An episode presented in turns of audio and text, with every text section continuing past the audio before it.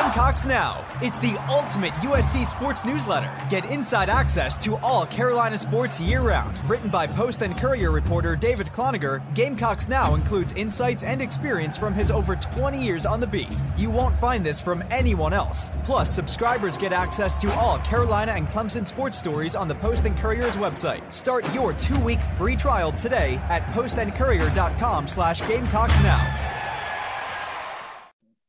Hi, this is Gene Sapakoff, sports columnist and college sports editor of the Charleston Post and Courier, with another edition of Countdown to Kickoffs, starring David Cloninger, the Post and Courier's ace, University of South Carolina beat writer. And you can check out David's tremendous newsletter at postandcourier.com slash Gamecocks now. David, let's get right into it.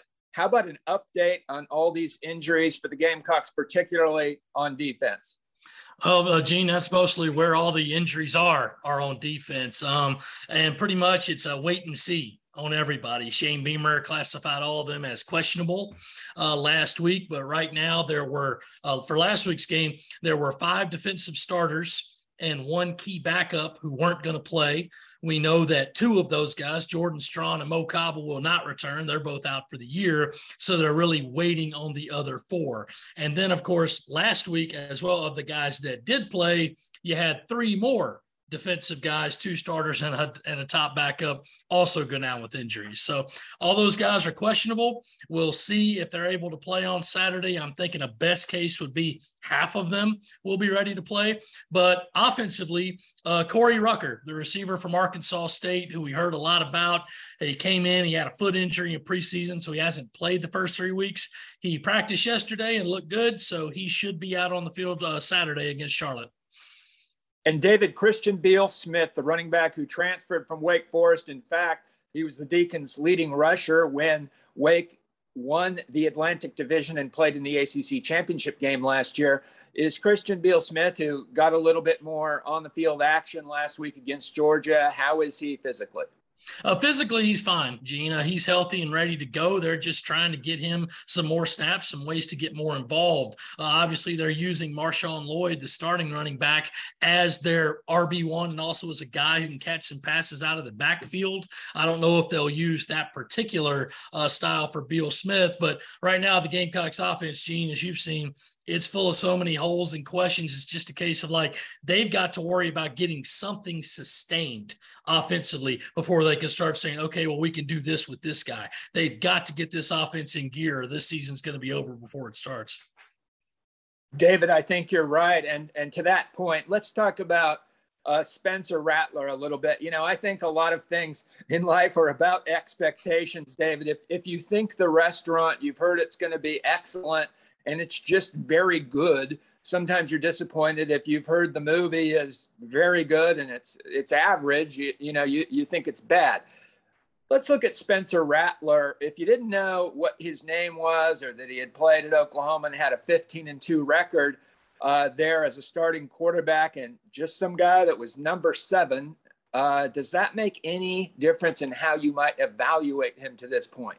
Well, sure, Gene. I mean, it wasn't just Spencer Rattler, new quarterback coming into South Carolina. It was Heisman Trophy hopeful Spencer Rattler, you know, the guy who was Big 12 freshman of the year, Spencer Rattler. And uh, the reason why he lost his job at Oklahoma last year was not because of talent, it was because he kept turning the ball over. Now, he's turning the ball over an awful lot here at South Carolina. And I'll go ahead and say it. Yes, Luke Doty played well last week, but Spencer Rattler is in no danger of losing his job. Okay, none, at least not right away. But he needs to play better. And I think he knows he needs to play better. He's throwing a lot of these interceptions off of his back foot uh, you know, not particularly really on the run. He's just kind of lofting them and not putting his foot down and really leaning into that throw. You see that he's making some passes. The uh, 46 yarder he dialed down the sideline to Jaheim Bell last week was absolutely perfect. But then he tries to sneak a pass over a 6 1 corner to a 5 7 receiver. I thought, mm.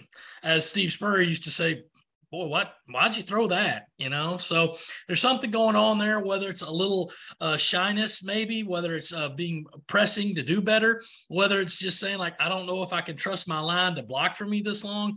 Spencer Rattler's got to play better because they can work around you if you're a little erratic, a little inconsistent they can't help you if you throw the ball to the other team.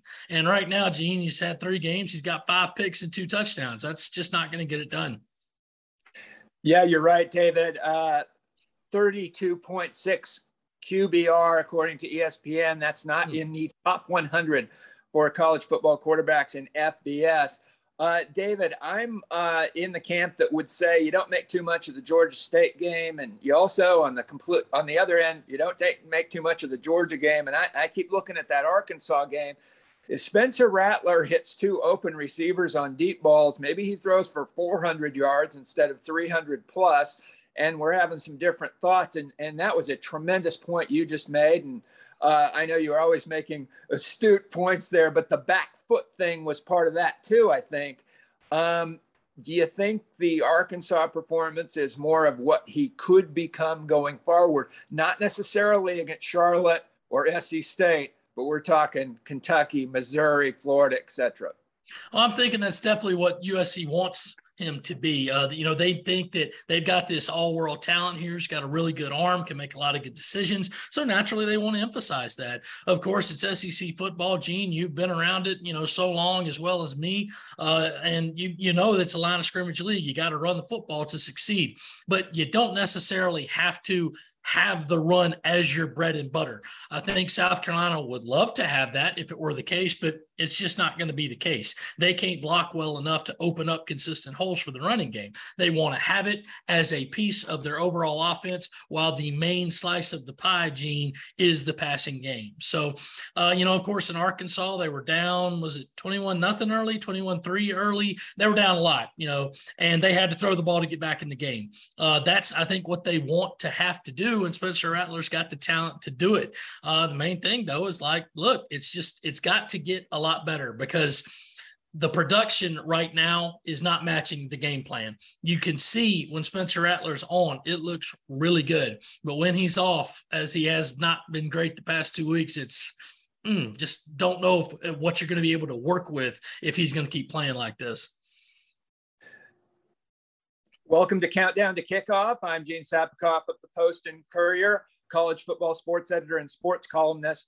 As always, with David Cloninger outstanding Dave, uh, uh, Gamecocks beat reporter for the Post and Courier, and you can subscribe to David's really cool newsletter at postandcourier.com slash Gamecocks now.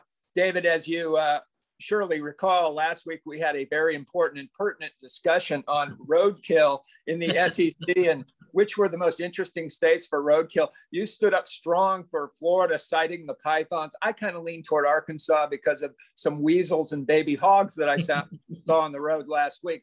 Now I would like to uh, go off script a little bit and ask you, speaking of roadkill, what SEC coaches, if any, do you think uh, are on the hot seat right now? I think I can think of one mm. that is in the SEC West, and uh, it's not Nick Saban. Um, aside from Bryan Harsin, do you, at Auburn, do you do you see anybody else that's even close to a hot seat? Well, obviously, Gene. I mean, we're just talking about head coaches here because uh, if South Carolina fans had their way, there might be some assistant coaches on that list. You know what I'm saying? But uh, yeah, I mean, obviously, Bryan Harsin came in to this season with two and a half strikes against him. Getting his uh, butt handed to him by Penn State at home is not going to help matters, but there's a lot of season left. Um, outside of that, Gene, I think that everybody else is pretty much established or is, is still too new uh, to really call anybody on a hot seat. I mean, everybody's pretty much playing uh, up to expectations right now. So Bryan Harsin at Auburn leads the charge. Of course, there's a, a lot of guys left. I mean, wouldn't suggest that Brian Kelly lose too many more games, although he's not going to get fired this year. But as we all know, you you can't lose too many games at LSU and expect to keep your job. You know, that's kind of like losing to Vanderbilt. That happens and you're out. So it's uh, you know, it's it's always an interesting league. Uh, what was it? Six new coaches that came in over the past two years, maybe even this year. So there's always going to be turnover, but right now it's uh uh, the, the way they eat their own down on the plains is going to claim themselves another victim pretty soon. I think you're right, David. And uh, maybe one slight addition there is uh, Mike Leach probably better not lose a third straight egg bowl. and uh, I really like him and his innovation over the years. And, you know, it was a tough loss against LSU, but I, I, I think the Bulldogs can bounce back. Let's talk back to the Gamecocks here. What do you have to see or want to see against Char- Charlotte on Saturday um, from South Carolina, the game within the game, what really needs to stick out there?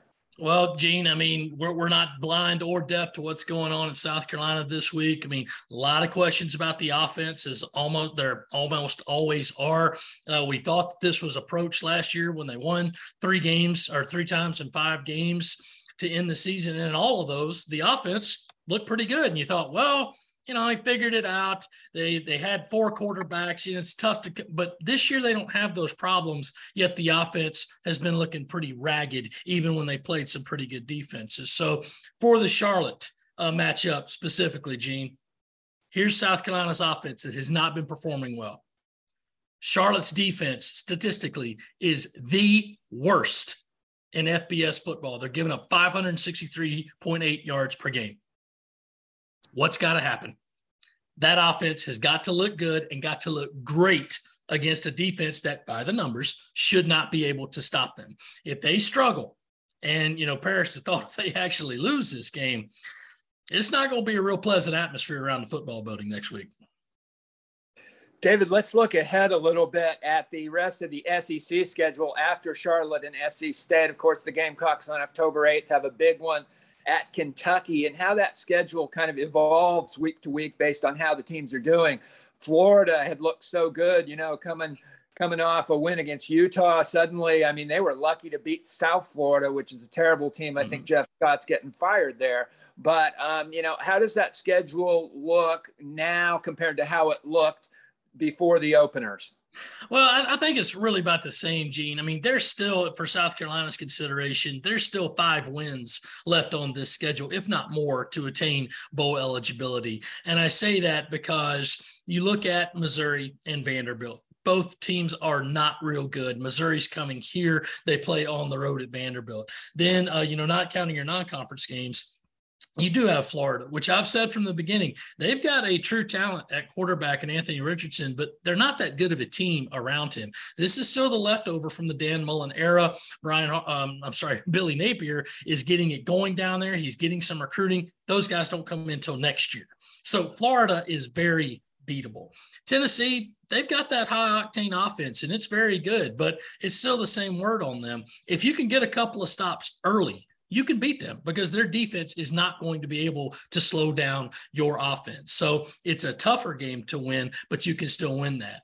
Uh, obviously, Kentucky on the road, it was going to be difficult anyway. It got a little harder once it became apparent that Chris Rodriguez will be eligible to play in that game, and that gives him their best running back back uh, to complement Will Levis at QB. Because if you paid attention to Kentucky so far, Gene, they've won three games, but their running game has been non-existent without Rodriguez in the lineup. So he will be back when the Gamecocks go up to the Bluegrass, and uh, you know then there's the always popular A and M game, which you can say right now, well, they're, they're not that good, and you'd be right. But you can also say, I mean, they've been not been great. A lot of the times USC's played them, and USC still hasn't beaten them. So I couldn't ever call that a win until it actually happens. But there are still five wins left on this schedule, if not more, to get bowl eligibility. But you got to score to win, Gene. And it's always just going to come back to being does South Carolina have its offensive issues